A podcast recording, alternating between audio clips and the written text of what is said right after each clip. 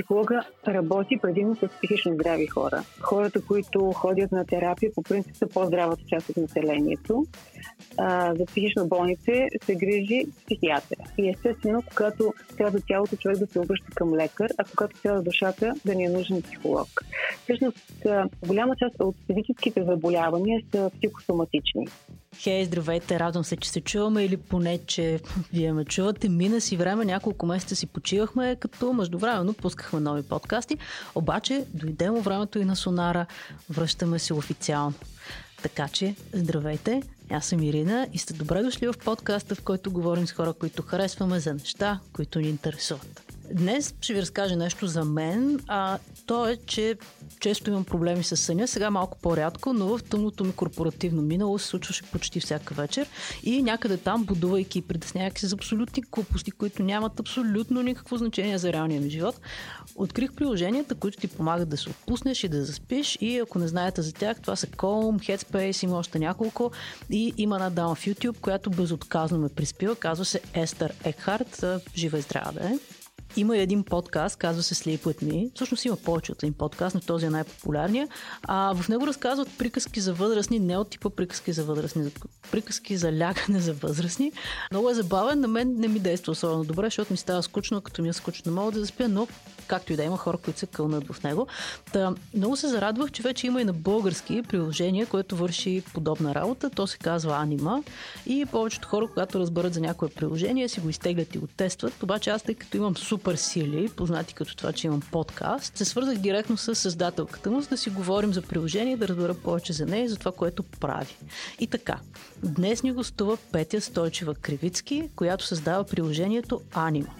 Паралелно с това е клиничен психолог, прави семейно и спортно консултиране и има практика в Пловдив. Говорихме си за стреса, за начините по които се справяме с него, за врачките, а, за които мнението е така много приятно ме изненада и ме накара да се замисля върху моите си предразсъдъци. А, говорихме за това, кои хора ходят на психолог и разбира се за приложението. На мен ми беше много интересно, особено защото искам да знам повече за гласа в главата ми. Добре, това не прозвучава окей, но за гласа в приложението, което съм си сложила слушалки ефективно е в главата ми. Така че надявам се, че вие ще разберете повече за петия, за приложението и за психичното здраве и за неща, които поне според мен са супер интересни. Надявам се и на вас. Преди това, знаете, че е важно да се абонирате на Sonarcast и да ни оставите звездички, предимно 5 звездички, много готини ревюта, но това не може да се сравни с това да ни препоръчате на приятел, защото само така можем да стигнем до повече хора. Днес ни препоръчайте поне на един свой приятел, ще сме ви супер благодарни. Също така имаме още подкасти, които също могат да са ви интересни, но за тях накрая. Започваме. След като вече те представихме в интрото, да ни разкажеш малко повече с какво се занимаваш и с твоята специалност, какво е клинична психология. Клиничната психология е тази част от психологичното познание, която е свързана с здравето, страданието и болестта. На практика клиничната психология възниква там, където се срещат двете науки медицина и психология. Клиничната психология изучава психиката на болния човек в взаимоотношението с болестния процес в организма и взаимоотношението на този болен човек в окръжаващата го среда. Основната задача на клиничната психология е чрез изучаване на психичния фактор да спомогне на изработването на цялостен подход към болния човек, който да бъде разглеждан като личност, а не като обект на изследване и лечение. Защото всяко психично нарушение винаги по един или друг начин се отразява върху цялостното състояние на организма. И освен това няма заболяване, което по един или друг начин да не рефлектира върху психиката на болния човек. Клиничната психология и това, с което ти се занимаваш, е по-скоро с пациенти, които страдат от, айде ще ги наречем физически заболявания, страдат от психически заболявания или и двете? Всъщност, в рамките на медицинската наука всички е, известни заболявания се делят на три основни групи. Те са телесни, неврологични и психични. Соматопсихологията изучава психиката на телесно болния човек. Невропсихологията изучава психиката на неврологично болния човек, а патопсихологията психиката на психично болния човек. В крайна сметка, клиничната психология е насочена към изучаване на психичната адаптация на индивида в норма и в патология към възстановяване на, нарушение, на нарушената адаптация и към нейното подобряване. Добре, и тогава другото интересно нещо от това, което каза, че всъщност ти и твоите колеги се опитвате да третирате болните като субекти, хора, които имат чувства емоция, не просто като обекти на лечение, което е страхотно това, доколко се случва в стандартното лечение, нов подход ли е и така нататък? Точно така. Психолога работи предимно с психично здрави хора. Хората, които ходят на терапия, по принцип са по-здравата част от населението а, за психично болните се грижи психиатъра. И естествено, когато трябва тялото човек да се обръща към лекар, а когато трябва душата да ни е нужен психолог. Всъщност, голяма част от физическите заболявания са психосоматични, т.е. отразяват се от психиката към тялото. Появили се като резултати от нашите мисли, емоции и преживявания. За съжаление, нашата култура тя разделя духа и тялото и ние често не обръщаме внимание какво се случва с тялото когато сме гневни и тъжни или пък обратно, когато сме щастливи. Всъщност, емоциите са свързани с определен вид хормони, а ние имаме такива за всяка една емоция. Хормоните имат функция да ни отпускат, когато сме щастливи и да ни подготвят за битка или за бягство, когато има опасност. И ако се така разливат ежедневно в тялото ни, започват да вредят. И всъщност за това въпросът ти, който беше дали да се разглежда човек като една единна система. Естествено е да се разглежда човек като една един, единна система, защото емоциите влияят на, на физиката. Съответно, когато пък човек е болен, няма как да му се отрази на психиката. И всъщност, нека да кажа как хормоните се отразяват на тялото. Например, адреналина, който се отделя, когато изпитваме интензивни емоции, страх, гняв. Какво се случва, когато човек е гневен? Наблюдава се прилив на кръв към сърцето, готовност за атака, ускорен пулс, повишено ниво на адреналин, генерира се мощен импулс, да предприемем крайни мерки. В повечето случаи, това вече е друга тема, че те са неуместни, когато е под въздействието на страх. От своя страна, позитивните емоции, като преживяване на любов, нежност, също активират парасимпатиковия дял на вегетативната нервна система, характеризиращ се с реакция на отпускане, релаксация, успокоение, удовлетворение. Всъщност в психологията се говори за емоционална интелигентност. Тук предизвикателството не идва от емоционалността, а от нейната адекватност, от здравото изразяване на видовете емоции, които изпитваме.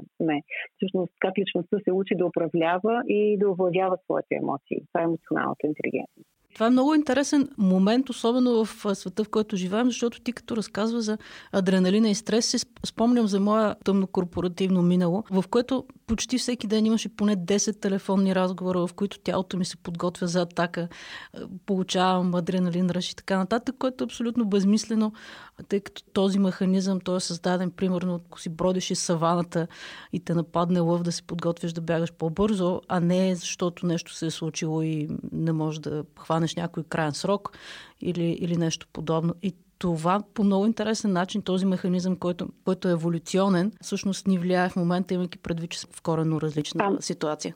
Ще обясня как всъщност ни, ни влияе. А, когато сме в, както казваш ти, в джунглата и имаме някаква опасност, ние тичаме тичаме и изхъбяваме, изхъбяваме енергия. Изхъбяваме този хормон, той се изчерпва, който се натрупва. А когато се стресови ситуации в нашето ежедневие, примерно с телефонен разговор, след така конфликт в взаимоотношенията с партньор, ако щеш, всъщност те не се изхъбяват, те се натрупват в тялото. Защото ако ти спортуваш, всъщност има по-голяма вероятност да се освободиш от тези негативни хормони, да не се натрупат в тялото. Тоест има си механизми за справяне. Тук отиваме към следващия въпрос, който единия е да, ти можеш да тренираш така нататък, другия е да се обърнеш към себе си, да потърсиш специалист. И тук подчертавам специалист, психолог и за шарватаните ще си говорим после, а, но търсиш помощ и поне според мен има някаква такава стигма върху това. Ако отидеш и потърсиш помощ, нещо не ти е наред, пък то напротив, то, това е нещо нормално, което правиш. Има, имаш ли проблем с, с твоите клиенти, които идват и са притеснени от факта, че търсят психологична помощ? Обикновено хората търсят помощ при психолог, когато вече са преминали през всички медицински изследвания и те са показали, че физическото им здраве е всъщност в много добро състояние и тогава чак те се обръщат към психолога. Психолога е последния в списъка, който нали, хората с проблеми посещават, защото има една стигма все още, че най-вероятно не, не си психически добре или болен, за да отидеш на психолог. Това няма нищо общо с реалността. Всъщност психиатър е лекаря, който се грижи за болесните симптоми, а психолога е този, който помага в, във всяка една ситуация, когато ти си в дискомфорт с себе си и в света около теб. Всъщност, дори едно понижено настроение, една повишена тревожност биха били така симптом, от който зависи да потърсиш помощ пред психолог. Съответно, психолога никога не дава съвети, той просто си показва пътищата, които би могъл ти да, да избереш, защото избора винаги е в твоите ръце. Психолога не може да носи отговорност за съветите, които ти дава, така че трябва да ти сам да избереш пак, но здравословния начин. Доста хора искат да получат отговор. Те затова всякакви таврачки и, примерно, астролози и всякакви други такива хора са доста по-търсени от психолозите, защото казват, да, сега ти, примерно на 14 септември, еди какво ще се случи, не дей да излезеш от вкъщи, всичко ще е наред. А пък психолога всъщност ти помага, но по един друг начин, като ти задава въпросите, които не искаш да си зададеш сам. Всъщност не си дават сметка хората, които ходят при... Аз не подценявам всъщност, защото не разбирам тази материя с астрологията и с парапсихологията. Не е хубаво да отричаш, когато не го разбираш, просто това ми е тема табу. Но хората не си дават сметка, че това пак е психологически прием, всъщност. Тези хора са много добри психолози. Те могат да повлияят с отношение. Всичко ще е наред, всичко ще се оправи. Всъщност, когато се успокоиш, то наистина се оправи, в крайна сметка. Тоест, това също е техника, а... която може да се използва, защото принцип съм против тях. Това си е мое мнение. Не, че съм против тях, нищо против. Понякога подобен тип хора повече пречат, отколкото помагат, защото съм чувала истории от сорта на а, сега с на хати ти е сложила магия. Ти си представяш как това е нещо, което да. някой експерт го внася в твоето семейство. И ти като го внесеш в нечия семейство, после няма какво да го оправи, имайки предвид, че това са, според мен, лично мое мнение, пълни глупости. Ето, точно примера всъщност ти показва как всеки сам може да обърка живота си. Не гледачката или гадателката или психолога. Всъщност всеки сам решава да, каква да бъде ролята му в живота, победител или жертва. Всъщност истината е, че когато няма такава злоупотреба, всъщност понякога помагат а, тези има случаи, когато хората се успокояват, ходейки по такива места. Аз пак казвам, не ги разбирам, не ги отричам. Да, жалко е, ако, ако пречат, но ако помагат, нямам против. Защото има хора, които не са стигнали до такова ниво, че да си признаят, че а, имат а, емоционална некомпетентност и да отидат на психолог. Те ще отидат да им гледат на кафе, след което ще им кажат всичко е окей okay, и пак ще има спокойствие. Значи това влияе ли позитивно, значи окей. Okay приятно съм изненадан от това, което ми казваш. Защото нали, повечето хора, българската емоционална интелигентност е, нали, излизаме с приятели, говориме с приятелите, казват нещо, приемаме го и продължаваме нататък. Какви хора идват да се консултират с теб, тъй като ти имаш консултативна практика, правиш семейна консултация? Има ли някакъв профил на хората, който си забелязва, че по-често идват при теб и при твои колеги? Главно са осъзнати хора, че нещо не е наред. Или хора, които са така здравата част от населението и по-интелигентната част от населението. Защото другите, както ти каза, нали, те си ходят на гледачки, да им леят куршум, разговарят с приятели, така тушират неприятните моменти с алкохол, с наркотици, с всякакви други престрастености. И си мислят, че всичко е окей okay около тях. Всъщност, общия профил е интелигентен човек, който е осъзнал, че има проблем, не иска да пречи на себе си, иска да живее в комфорт с себе си, с хората около себе си, с света около себе си. Една от терапевтичните техники е да, да помогнеш на човек да приеме да приеме нещата около себе си, да приеме ситуациите, а не да се така противопоставя непрекъснато. Защото има неща, които не можем да променим и които е хубаво да приемем загубата, например, болести, които са нали, нелечими. Приемането е една от най-важните техники в психологията. А в взаимоотношенията между хората, едни от важните неща са да не правим оценки на другите, да нямаме претенции и изисквания към тях и да уважаваме личностите на хората, личността на човека срещу нас. Ако спазваме тези три правила, всъщност ние ще живеем в пълен комфорт с в взаимоотношенията. В момента, в който каза да, да не съдим другите хора и да ги приемаме като личности и си представям цялата интернет комуникация, която е навсякъде около нас, хората въобще не се приемат като личности, приемат се като някакви там 240 знака, винаги търсят най-лошото в другите и постоянно има оценка такава, която стои върху нас и винаги биваме оценени според най-лошите си постъпки в интернет. Как се отразява това на психическото здраве на хората? Това е много тъжно, защото това означава, че човек, който стои пред от другата страна на линията, всъщност в комуникацията, няма, няма друга работа, освен да се занимава с това да, да оцени теб. Но всъщност тя оценката е абсолютно субективна. Това означава да, да кажеш на някой, че е добър или лош, или хубав, или грозен. Всъщност това е толкова субективно понятие. Е, това, че се крием за такива инициали, както казваш, по-скоро е страх от това да се покажеш, страх от това, че не си постигнал достатъчно. Не знам, винаги ако има нещо да кажеш, хубаво да си изправиш и да го кажеш. Когато се крие зад нещо, имаш някакъв, достигнал си до своето ниво на некомпетентност и всъщност си се скрил от, от света. Има ли хора, които имат проблем с общуването офлайн, с истинското си общуване, заради това, че последните години комуникират предимно с хора, които не виждат през някакъв медиум и без никаква яснота в какъв контекст е казано едно или друго нещо? Има всякакви хора. Обикновено тези, които общуват онлайн относно оценки на другите, те са хората, които наистина нямат нещо съзидателно, което да, да създават и да правят. Няма как ти да се занимаваш с нещо, което да е погълнало цялата си личност и дори да нямаш време да си довършиш задълженията за деня и да се занимаваш с проблемите на другите, за да ги оценяваш. Това е едно действие, което е абсолютно така празно. Прекалено много свободно време. Добре. Абсолютно. Прекалено много свободно време и прекалено малко съзидателни действия. Тоест хората да правят това, което трябва да правят и ще се чувстват ами, по-добре. Има хора, които са объркани и които не знаят какво да правят и нищо не правят, освен да дават оценки, да са недоволни от другите и да изискват към, от другите и да имат претенции към другите. Имаш ли... Едно паразитиране, което всъщност, не знам, това е толкова вредно за, за всеки един. А ти имаш ли а, практически съвет, който може сега да дадем на хората? Правиш си ти нещо съзидателно, естествено всичко, което правим малко или много, трябва да бъде огласено в социалните медии и се появява някой, който някакво прави и обяснява нали, на, на всичко, на целият ти труд и ти казва ми ти си тапак или нещо подобно, което е абсолютно смислен коментар и фидбек.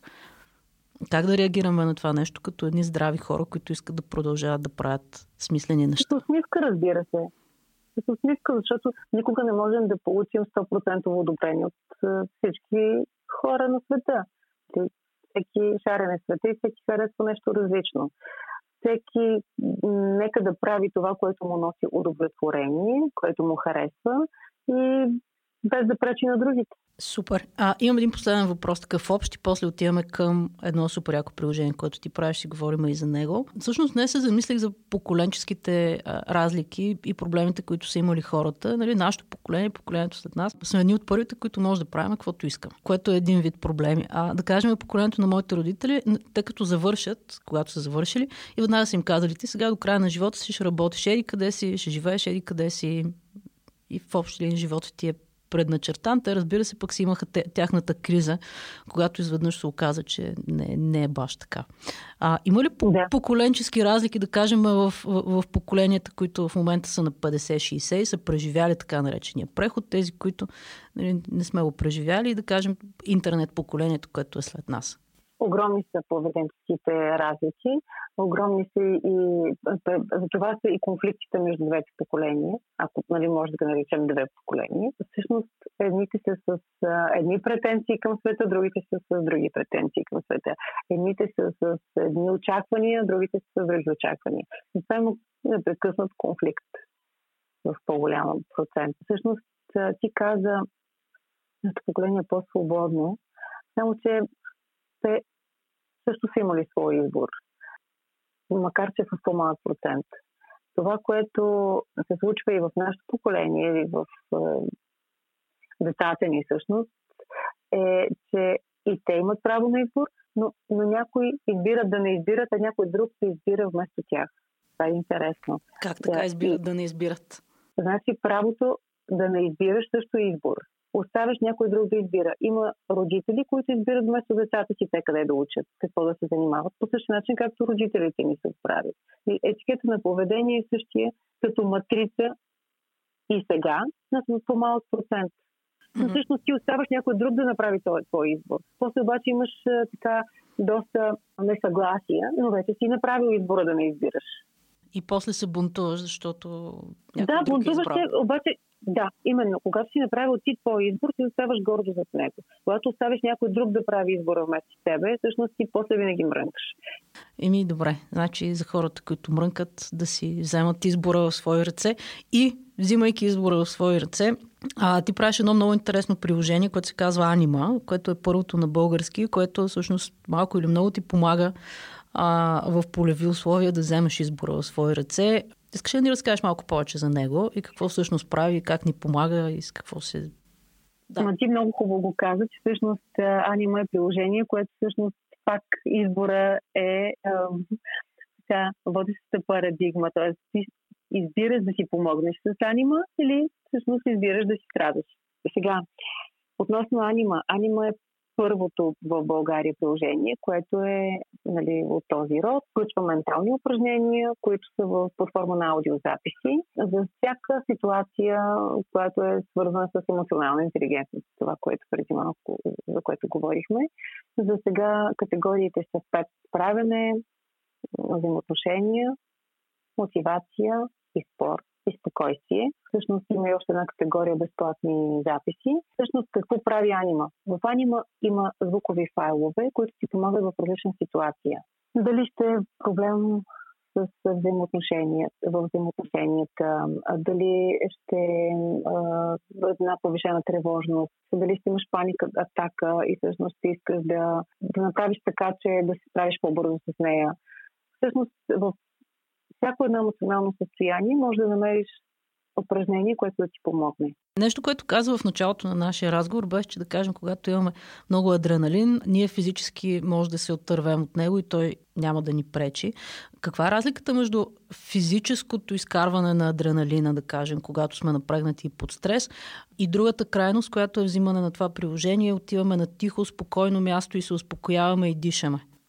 Разликата е, че с тези техники всъщност се произвеждат хормони, които лекуват цялото тяло. Тоест тези хормони, които се произвеждат, когато на теб ти е приятно, когато ти се отпуснат, действат лечебно на всеки един орган и на цялото тяло. В а, моментите на отпускане, всъщност ти релаксираш, дишането ти се подобрява, така кръвта се насища с кислород, отпускаш всяка част от тялото си, визуализираш неща, които водещия глас си поставя като задачи и след това можеш да си самовнушиш неща, които са окей okay. Всички тези техники са за подобряването на качеството на личността, за постигане на баланс, устойчивост и, и психично здраве. Някои от приложенията, които аз лично съм ползвала, те са най-популярните, предполагам. Headspace, което е на един бивш тибетски монах. Другото мисля, че се казва Waking Up, което е на сам Харис. Пропускам ли някои от популярните американски О, има много. Има много. Headspace е това, което аз съм виждала. Всъщност там, да, Еди, мисля, че се казваше човек, който го създава, е бил 10 години в Тибет. Другия му партньор е един специалист IT. Те двамата създават Headspace. Всъщност, там идеята е точно това. Да се научат хората да, да успокояват ума си и да живеят здравословно, да живеят умно. Нали, те, те имат един такъв девиз в... Да, много са. Освен Headspace, Calm, се сещам. Има още няколко, има няколко на руски язик. Но в България Анима е единственото приложение. Всъщност, идеята в тези техники, това са в всички приложения, които са направени за, за медитация и за релаксация.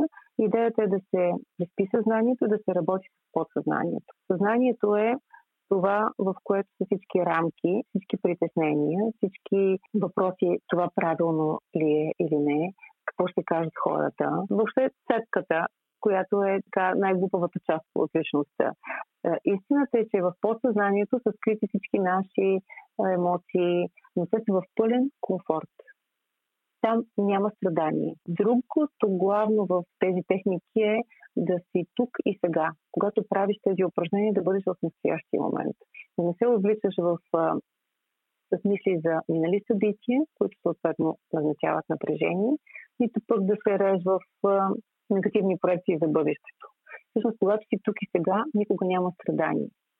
И така, важните моменти в, в тези упражнения са да работиш с подсъзнанието, което е в пълен комфорт и да бъдеш тук и сега. Много е по-лесно да използваш приложение. Някак си тегляш си приложението сам с телефона, признаваш си някакви неща. Но, но кой е момента, в който трябва да направиш стъпката и да отидеш при истински физически специалист, психолог и съответно не знам, може и за психиатър да се наложи и така нататък. Как хората да, да оценят правилно къде са и съответно на каква фаза са или, или не могат? Сега, всъщност, кога ходим на лекар, когато нещо ни заболи. По същия начин, кога трябва да отидем на психолог, когато имаме някакъв дискомфорт. Дори когато сме тъжни, често, когато плачем, когато имаме такива емоционални кризи, винаги е добре да се обърнем към специалист. Нали? Ползването на приложението не измества професионалната помощ. Психологичната помощ не изве...